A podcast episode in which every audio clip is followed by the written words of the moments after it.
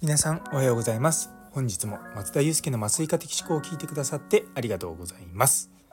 この放送は無痛分娩や酸化麻酔を中心に医療ビジネステクノロジーなどのいろいろを毎朝6時に発信していく番組です。本日は、えー、常に変化し 噛んじゃいました。常に変化し続ける大切さということについてお話しさせていただきたいと思いますよかったら最後までお付き合いくださいそしてスタイフフォローまだの方、この機会にぜひぜひよろしくお願いいたします。また、放送を聞いてよかったなと思う方からのコメントやいいねのほどもお待ちしております。というところで、本日のテーマである常に変化し続ける大切さということなんですけれども、私実はそろそろ医者歴20年になります。でもうねかなりまあ、ベテランって言い方変ですけども、まあ、それなりに長くやってきたこともあって、まあ、大抵のことはできるわけですよ。でただその中でもこう麻酔とか、まあ、手術とかもそうだと思うんですけどもその自分がこう安全にできるものっていうものをずっとまあ着実にね安全にやっていくってすごく大事だと思うんですね。で一方で例えばそれがあのもう慣れてしまってそのパフォーマンス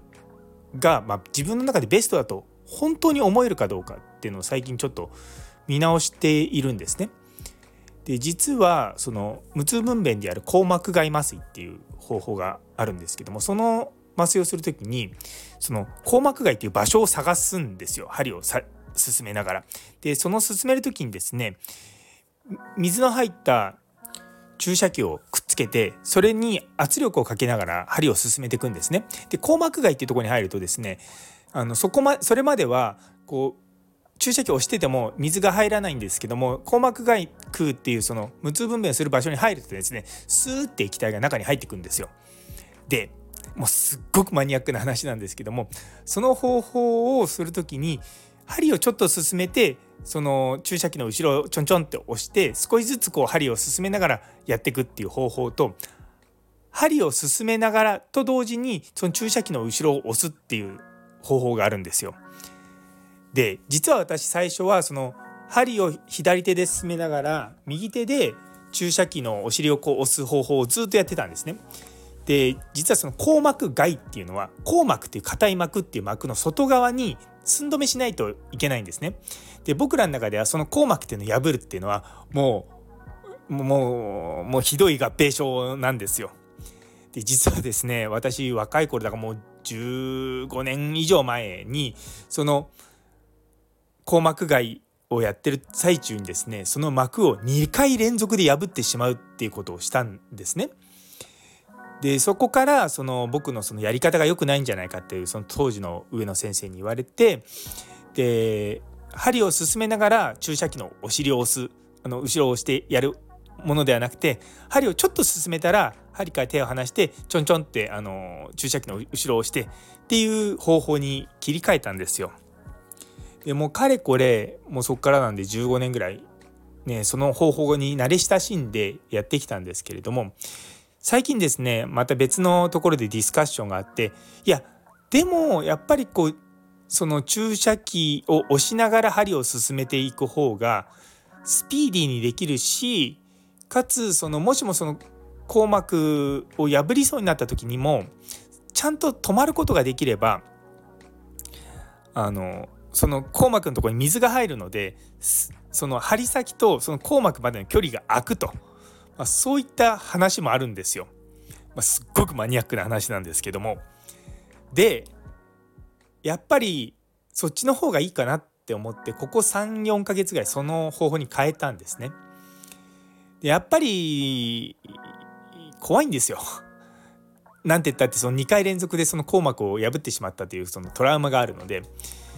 でもやっぱりそのまあ、いろんなね文献もそうですしいろんな人とのディスカッションもそうですしまあそもそも僕はもう18年ぐらい前の僕ではないと。もうあれからじゃあ何万回とその硬膜外をやってきたのかって思って、まあ、自分を奮い立たせてですねまた新しいというかまあ僕にとってはまあ新しいけれどまあ昔やってたやり方なんですね。でもやっぱりそれって慣れが出てくるのでまたちょっとそっちの方法にこう試しながらあのいろいろとやっていこうかなというふうな話を実は今日同僚の先生としたんですね。でその先生からすると僕はまベテランに見えるのでなんで僕松田先生みたいな人でもそんな新しくそういったもの変えるんですかって言われたんですよ。で僕は逆に言うとなんで変えないのかって思っちゃうことが多いんですね。がもちろん今やってることがいい方法だと思うけどもそれが本当に一番いい方法かどうかっていうのは誰も教えてくれないわけですよ。で自分がやっぱりそれを突き詰めてやりたいと思ったらやっぱありとあらゆることをやった上でやはりこれかっていうとかやっぱりこういろんなものまた試しながらまた違うフェーズで試しながらやっていくってすごく大事だと思うんですよ。物事っていうのはこう螺旋状にこう発展していくんですね。なので今私がさっきその注射器を押しながら針を進めるっていう方法からあの針を進めて止まって注射器を押すっていう方法になってたところからまた戻ってきたわけですよね。でもまたもしかしたら例えば5年後ぐらいにまた今の今まで慣れ親しんだ方法に戻るかもしれないんですよ。でもそういうことを繰り返しながら物事って進化していくと思うんですね。なんで私のその麻酔をする腕腕って言い方変ですけどもあのこともですねやっぱりこう十数年前とはまた違う発見が出てくると思うんですね。やっぱそういうふうに考えていかないとななんだろうもう思考停止になっちゃうと思うんですよ。うん、だやっぱそういうふうに常にこう変化し続けるっていうのは時代も変化するし、まあ、極端な話僕らが使うデバイスってあの針とかも実は20年前と違うものを使ってるんですね。同じようなに見えるけれどもいろんなところにに改良が重ねられてるんですよ。なんでやっぱそういったところでやっぱそういう違いが生まれてきたりとかすることもあるから常にですねやっぱ変わるっていうのはすごく大事だと思います。一方でその変わるっていうことはどういうことかっていうと失敗することはある程度許容しなきゃいけないっていうことなんですね。でどうしてもみんなあの失敗したくないまあ私だってまあ失敗したくないですよ。でもある程度の失敗を許容するようにしていかないとチャレンジってできないんですね。でやっぱそこのところってトレードオフになっていてじゃあ今までの方法でずっとやってるとやっぱり凝り固まってきて、まあ、人から見るとね古臭いって言われちゃったりとかするんですよ。なんでそう